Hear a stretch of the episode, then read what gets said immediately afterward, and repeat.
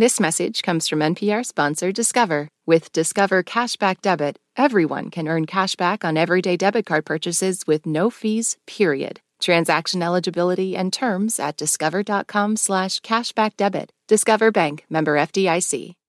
You're listening to Code Switch from NPR. I'm Lori Lizarraga. You know the bio section on your social media profiles? Mine is always some version of, you know, Latina, daughter of immigrants, mm. middle child, code switch co host, journalist, napper.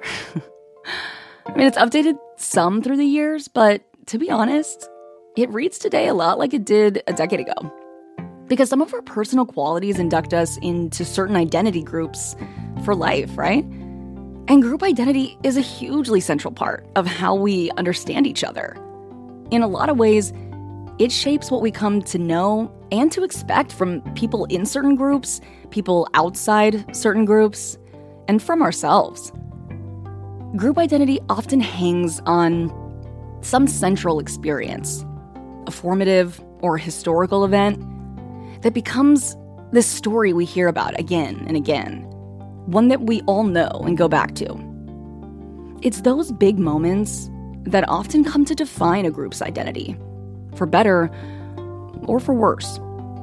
Like slavery for African Americans, or the civil rights movement. For a lot of Mexican Americans, Tejanos specifically, it's when the land that belonged to Mexico became Texas, when the border crossed us. For Japanese Americans, one defining moment was being forced into incarceration camps in the US during World War II. But understanding the culture and character of any community, understanding ourselves. It relies on the stories in the margins, the less well known, but no less formative experiences of us, of our families. Corey Suzuki's story is about one such experience. Corey is a San Francisco based reporter who wanted to look more closely at one of his own group identities to better understand what it means to be Japanese American. To do that, Corey found a less well known, but no less formative experience shared by tens of thousands that defined another side of what it means to be Japanese American. And he found it in a personal story the story of his Obachima, his grandmother. Here is Corey. Can you just tell me what you see? It's a big ship. Someone is on the ship waving. Yeah. Oh, little girl. this is my Obachma, my grandma. I'm asking her to describe a drawing that's been in my family for years, one that I've never really been able to get out of my head. It shows a little girl standing on the railing of a ship. In my memory of the drawing, she stares out over the water. Her straight black hair dances in the wind. Very lonesome picture, isn't it? And this is this is you. Mm-hmm. This was me.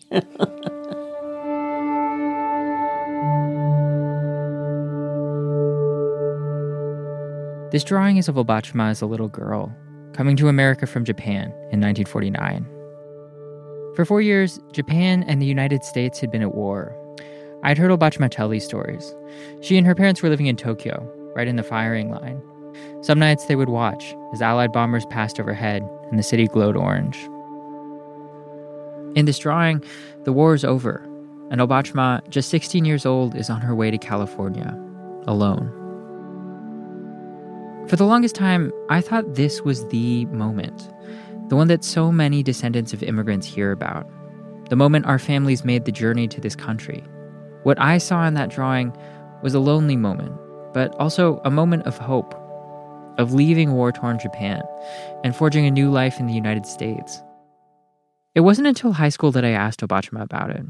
I wanted to know what it was like to be born and raised in Japan. But her response shocked me. I was born in San Francisco, California, August 1932. That was the day I learned that Obachima was not born in Japan. She was born in California, an American citizen, in the heart of the West Coast. When I learned this, I didn't know what to think. It was like my whole sense of where I came from had been turned inside out. I always thought Obachima was Japanese, but really she was Japanese American. That drawing of that little girl on the ship, it wasn't of someone making the journey to a new country. It was a picture of someone making their way home. I had so many questions. Why did Obachima and her parents end up leaving the United States? What was it like to grow up on the other side of the war? What was it like to come back? And then Obachima told me something else. There were others, she said. This wasn't just her story. There were thousands of people, tens of thousands, Japanese Americans who were in Japan when the Imperial Japanese government attacked Pearl Harbor and who were stranded on the wrong side of the ocean.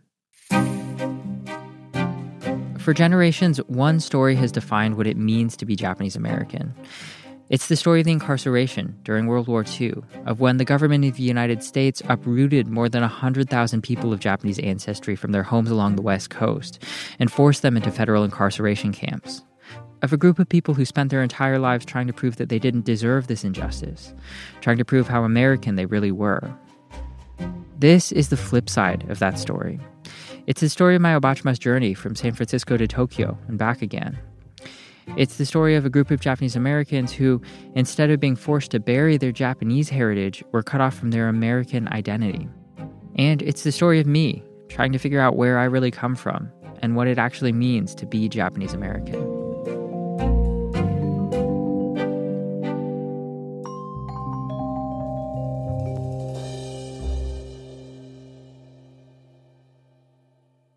It was a bright day when I drove over to interview Obachima for this story.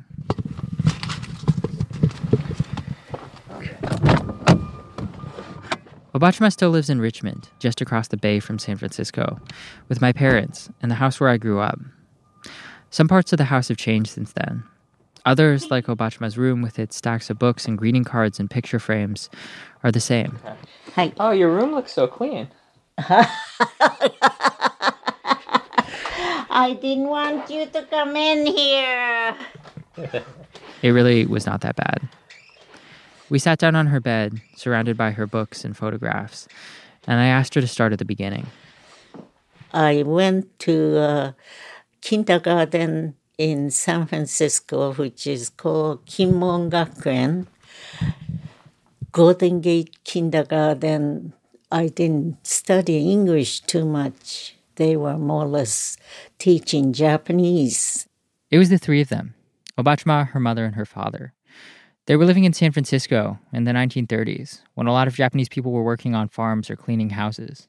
My father was ambitious, and what they did was uh, making Japanese produce because at that time there were quite a few Japanese immigrants in San Francisco and bringing Japanese produce to San Francisco was a good business.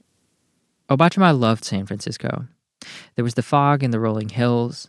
There were the holidays like Christmas, where the city would sparkle with light. But there was nothing like the crisp spring day that five year old Obachima got to walk across the Golden Gate Bridge for the first time, the very day it opened. Can you tell me about um, walking across the, the bridge for the first time?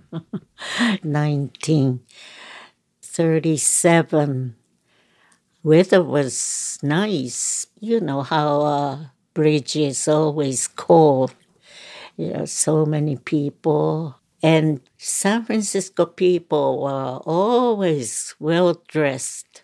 Men is in the suits and the hat and ladies with the hat and gloves. There were videos of the day. It was May 1937. The sky was clear. Fleets of planes droned overhead. Thousands of people had gathered to walk across the bridge for the first time.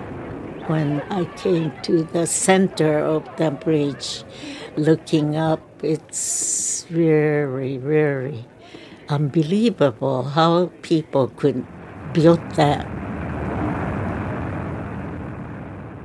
San Francisco was a beautiful place to live, but it wasn't the easiest. Local labor groups organized protests against immigration from Japan. The city's school board had threatened to segregate students from Japanese families and bar them from white primary schools. The California legislature had passed a law meant to stop the Issei, the first generation of Japanese immigrants, from owning land.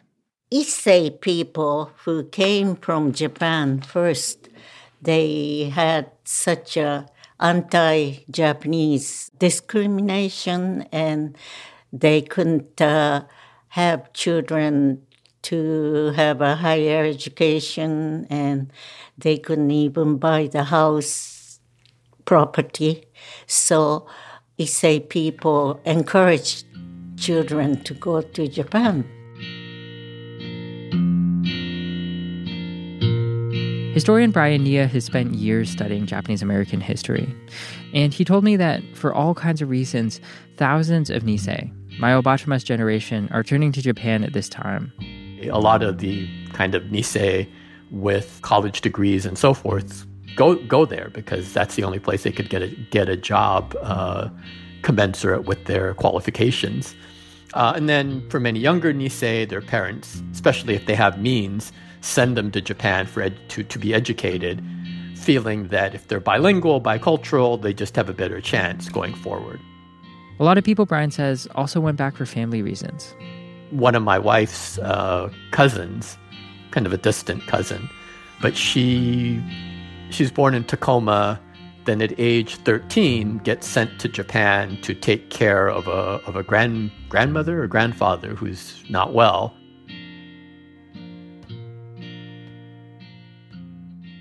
For a while, Obachima's parents didn't feel like they had to leave California. The produce business was going well, and it seemed like things were stable. Then they got the news. Obachima's grandmother, back in central Japan, was sick. Her health was failing fast. So in 1937, the same year they walked across the Golden Gate Bridge, Obachima's parents told her they needed to talk. They had to leave San Francisco. They were going back to Japan we were just visiting half a year or one year, mm-hmm. planning to. Coming up, more on the story of Japanese Americans caught in Japan in the line of American fire during World War II. It's kind of the biggest unexplored episode in the history of Japanese Americans. Stay with us.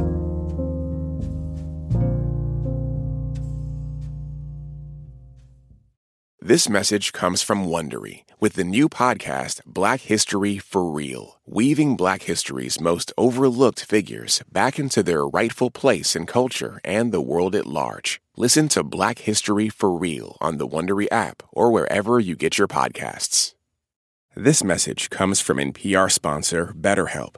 If you had an extra hour in the day, how would you use it? BetterHelp Online Therapy can help you figure out what's most important to you so you can prioritize it. Learn to make time for what makes you happy. Just fill out a brief questionnaire to get matched with a licensed therapist and switch therapists anytime for no additional charge. Visit betterhelp.com slash NPR today to get 10% off your first month. This message comes from NPR sponsor Capella University. With Capella's FlexPath learning format, you can earn your degree online at your own pace and get support from people who care about your success. Imagine your future differently at capella.edu. This message comes from NPR sponsor Progressive Insurance, where drivers who switch could save hundreds on car insurance. Get your quote at progressive.com today. Progressive Casualty Insurance Company and Affiliates. Lori. Lori and Corey. I had to. Code Switch. In every community, there are generations of stories that define what it means to be American and Chinese, American and Indian, African American, Mexican American. One painful story that's been a defining one for Japanese Americans is that of the United States government uprooting more than 100,000 people of Japanese ancestry from their homes along the West Coast and forcing them into federal incarceration camps during World War II.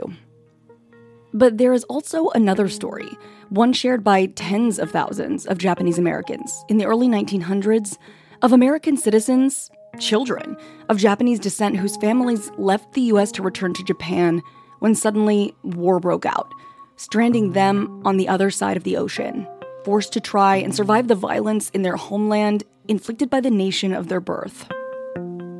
While looking at what it means to be Japanese American, reporter Corey Suzuki uncovered the details and depth of that story and its influence on Japanese American identity through someone very close to him who lived it his grandma. Here again is Corey.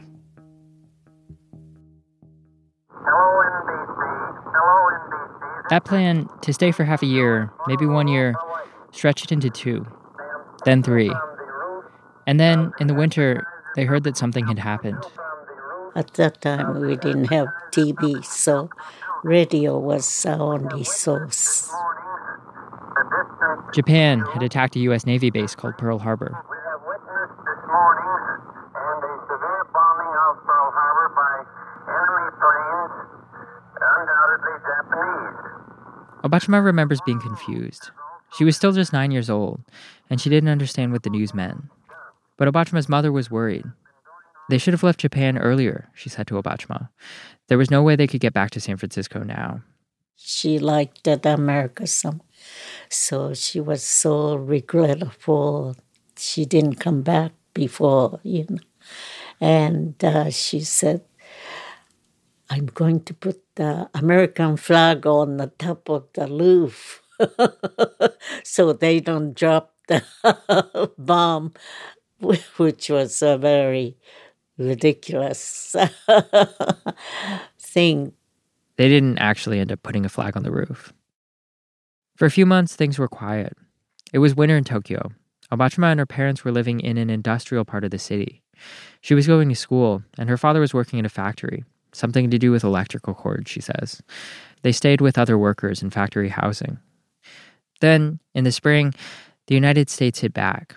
They launched their own surprise attack, a retaliatory air raid on Tokyo. The planes sweep in without being discovered. They separate into groups to attack the several objectives carefully selected by means of accurate intelligence. They targeted factories and industrial areas. To ensure that only targets of military value will be hit. Colonel Doolittle. Obachima remembers putting everything they could carry on a small cart and running.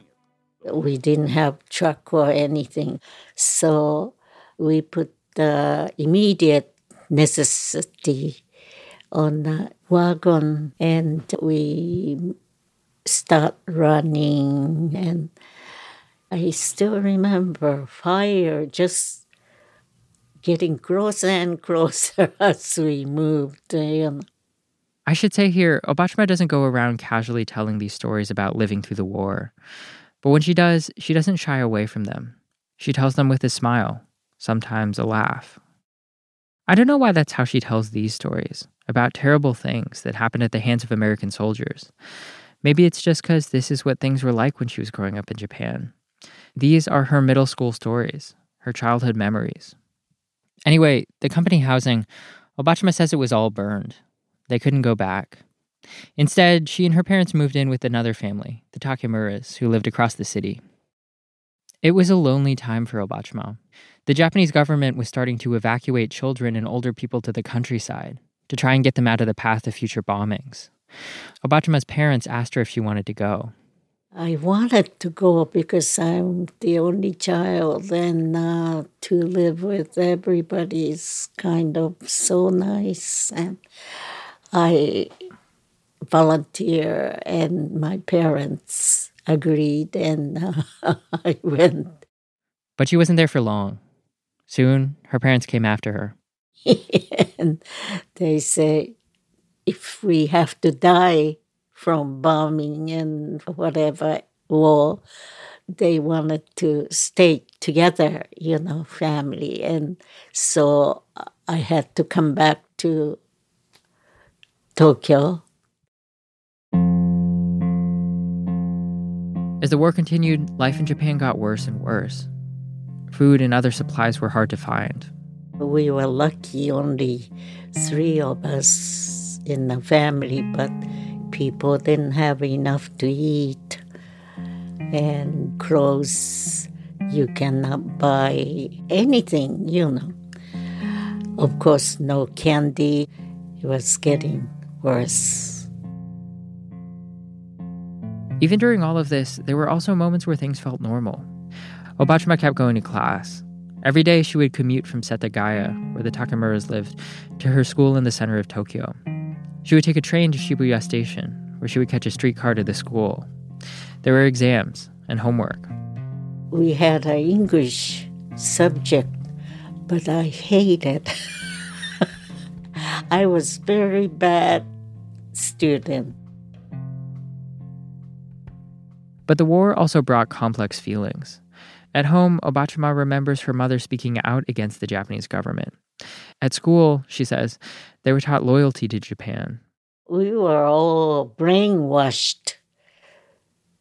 And uh, we were told England and US, they were the enemy to us. Uh-huh. So.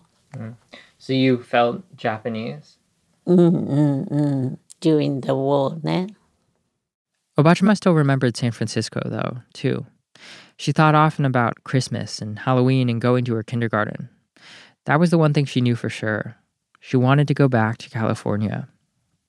In November of 1944, American planes returned to the skies above Tokyo. U.S. forces had captured the Mariana Islands, an archipelago in the Pacific, and were using them as a base to bomb Japanese cities. Every night, Obachima says she and her parents would draw black curtains over the windows and turn off the lights to hide their home.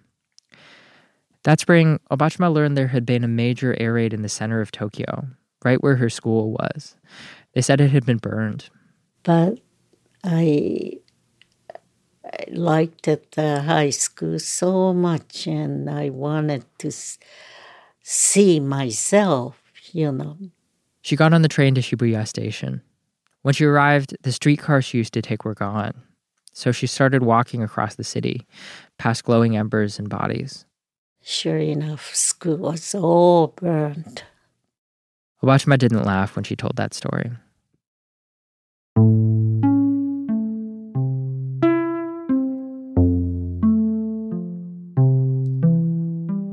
Across Japan, tens of thousands of other stranded Japanese Americans were also living through the war. Researchers say their experiences varied. Some lived in the countryside, isolated from the violence of the war. Some were conscripted into the Japanese military. Some were even sent over by the US government during the middle of the war. My mom was also in this category. Historian Brian Niiya, again. Her story was that her father was a prominent newspaper editor in Honolulu. So he was arrested and interned on the night of December 7. They were among the handful of Japanese who are exchanged basically for American prisoners. So she starts out in Hawaii, but she ends up going to Japan in the middle of the war. But, you know, her situation is similar at that point. Conditions are getting really bad, and here are more mouths to feed, and they're Americans on top of that, you know, who in some ways are being blamed for this whole predicament. You know, a really sad part of the story is that, of course, Hiroshima is one of the main prefectures that Japanese immigrated from to the US. And of course, many of them ended up back in Hiroshima. We know what happened next. Nine days after American forces bombed Hiroshima, Obachima and her parents heard there was going to be an announcement. People told us to listen to the radio 12 noon. They tuned in. At first, it was just static. Then, a voice. 新深く世界の体制と帝国の現状とに鑑み was the first time we heard the Emperor's voice on the radio. He was very sorry. We were surrounded and told us it's the end of the war. No more suffering.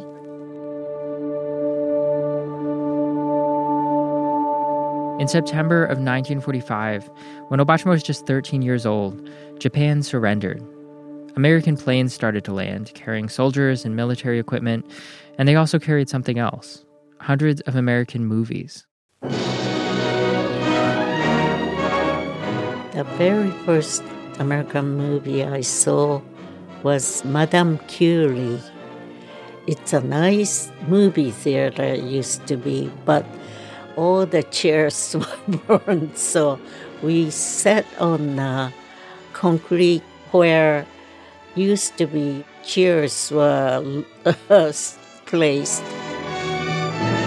If we can prove the existence of this new element, it may enable us to look into the secret of life itself deeper than ever before in the history of the world.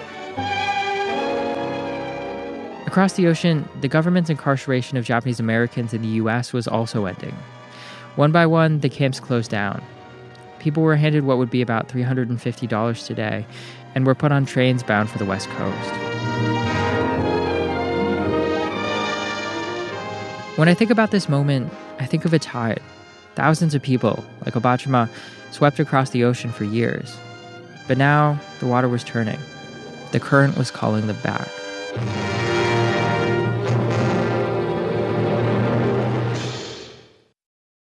It was April 1949 when Obachima was finally able to get passage on a ship to California. Her parents, who had never been American citizens, had to stay in Japan. But a distant relative in San Jose said they could take Obachima in.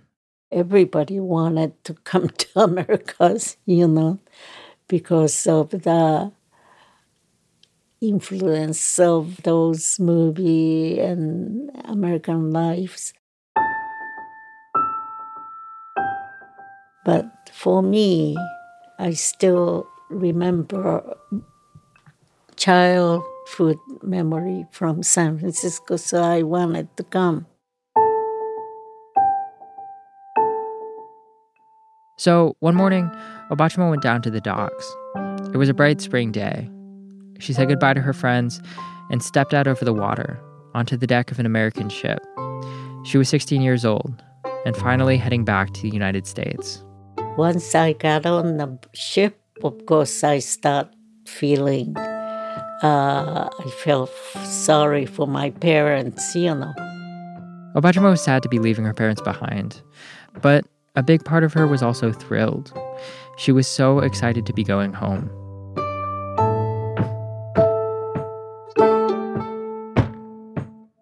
The ship was called the USS General Gordon. During the war, it had taken American soldiers to Normandy and brought German prisoners back to the States. Now it was ferrying passengers across the Pacific. It was uh, very plain army ship, and I got stuck getting seasick in the uh, bottom of the ship, and but it didn't bother too much when you were only 16. It was a long trip, two weeks across the ocean. So Obachima started getting to know the other passengers. She was surprised to find out that a lot of them were like her, Japanese Americans who had been stranded in Japan. I was treated very well because I was the youngest and they would look after me. Halfway through their trip, the ship docked in the Hawaiian Islands. Obachima spent a day wandering around Honolulu with the other former strandees we had one day we could see city and i still remember how pineapple was delicious and we had a good time and finally we had to get on the ship again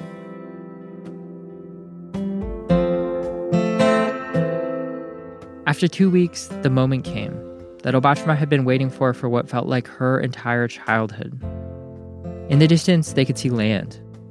Obachima stood on the deck of the ship and watched as her California appeared over the horizon. It was the scene from that drawing, the one I had been thinking about for what felt like my entire childhood, of that little girl on the deck of a ship staring out over the water. That image of hope. But all Obachima felt was sadness. When I saw Golden Gate Bridge on the deck I start crying because uh, I didn't want to get off the ship. Everybody was so nice. I had to say goodbye to all the friends.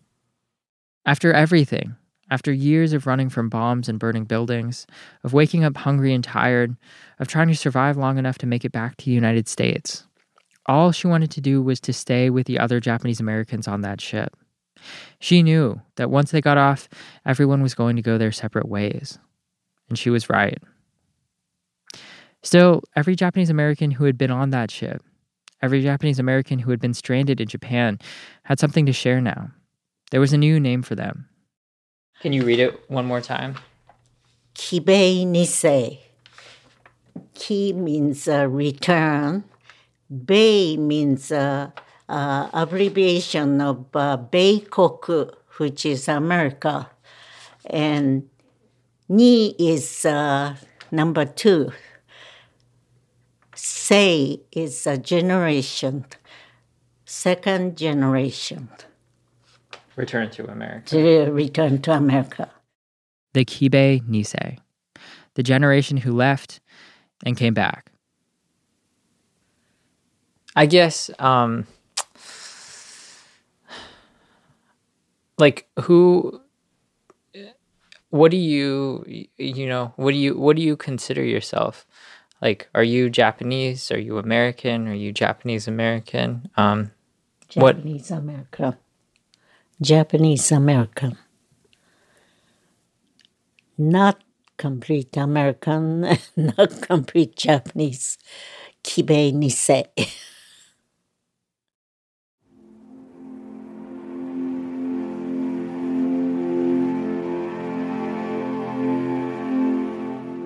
I think the general story of Japanese Americans in Japan during World War II is kind of the biggest unexplored episode in the history of Japanese Americans. Historian Brian Niiya. It just does not fit this the kind of standard grand narrative of going to concentration camps, the 442nd, resettlement. I mean, the, the, the grand story, the farewell to Manzanar story, you know, the Kibei, they're not part of that. This is really a story that we need to know a little bit more about and that kind of complicate our understanding of the whole Japanese American story.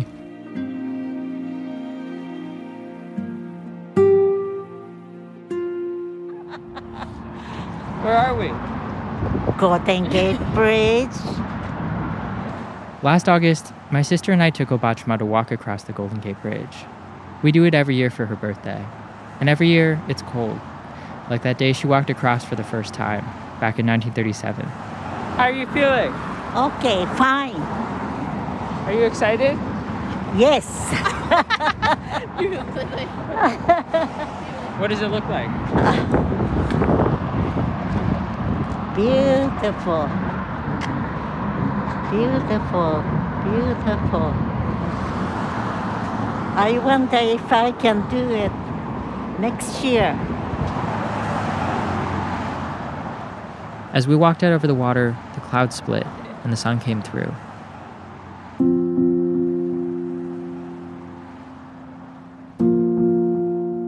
I've been thinking about something Obachima said earlier about how she cried when they finally got back to the US.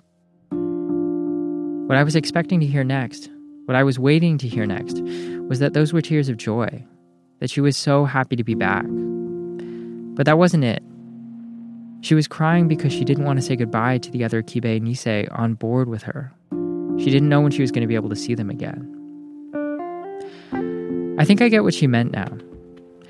I used to think she looked so lonely in that drawing, standing there on the deck of the ship. But I realize now that she wasn't alone. Those other people on the ship, they understood. She didn't need to explain anything to them about her life, about the things that had happened, about what it was like. They already knew.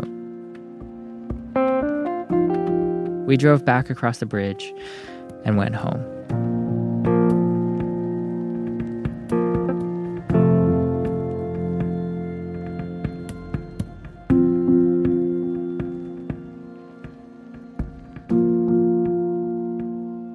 That was Kori Suzuki. He's a reporter and visual journalist currently based in the San Francisco Bay Area and a recent graduate of the UC Berkeley Graduate School of Journalism.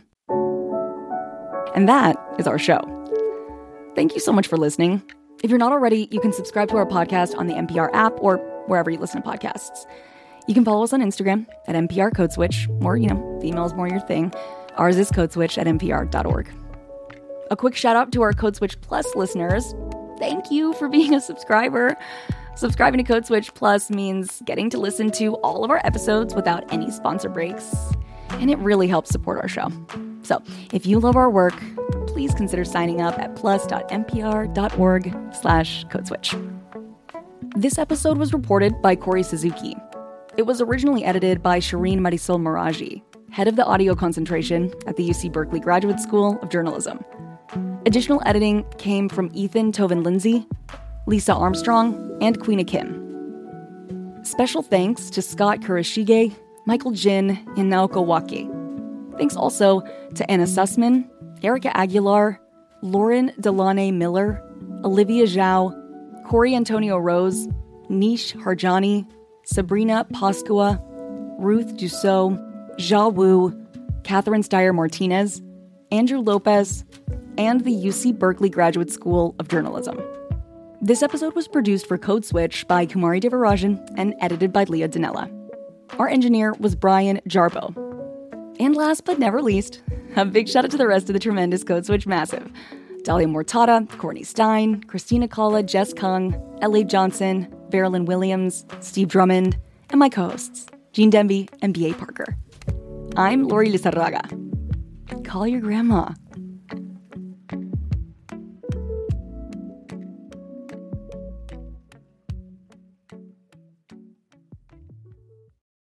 This message comes from NPR sponsor Rosetta Stone, an expert in language learning for 30 years. Right now, NPR listeners can get Rosetta Stone's lifetime membership to 25 different languages for 50% off. Learn more at rosettastone.com/npr.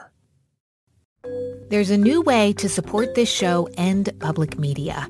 Please consider signing up for the NPR Plus podcast bundle. NPR Plus listeners get to unlock sponsor-free shows and bonus episodes. You can find out more at plus.npr.org and thanks.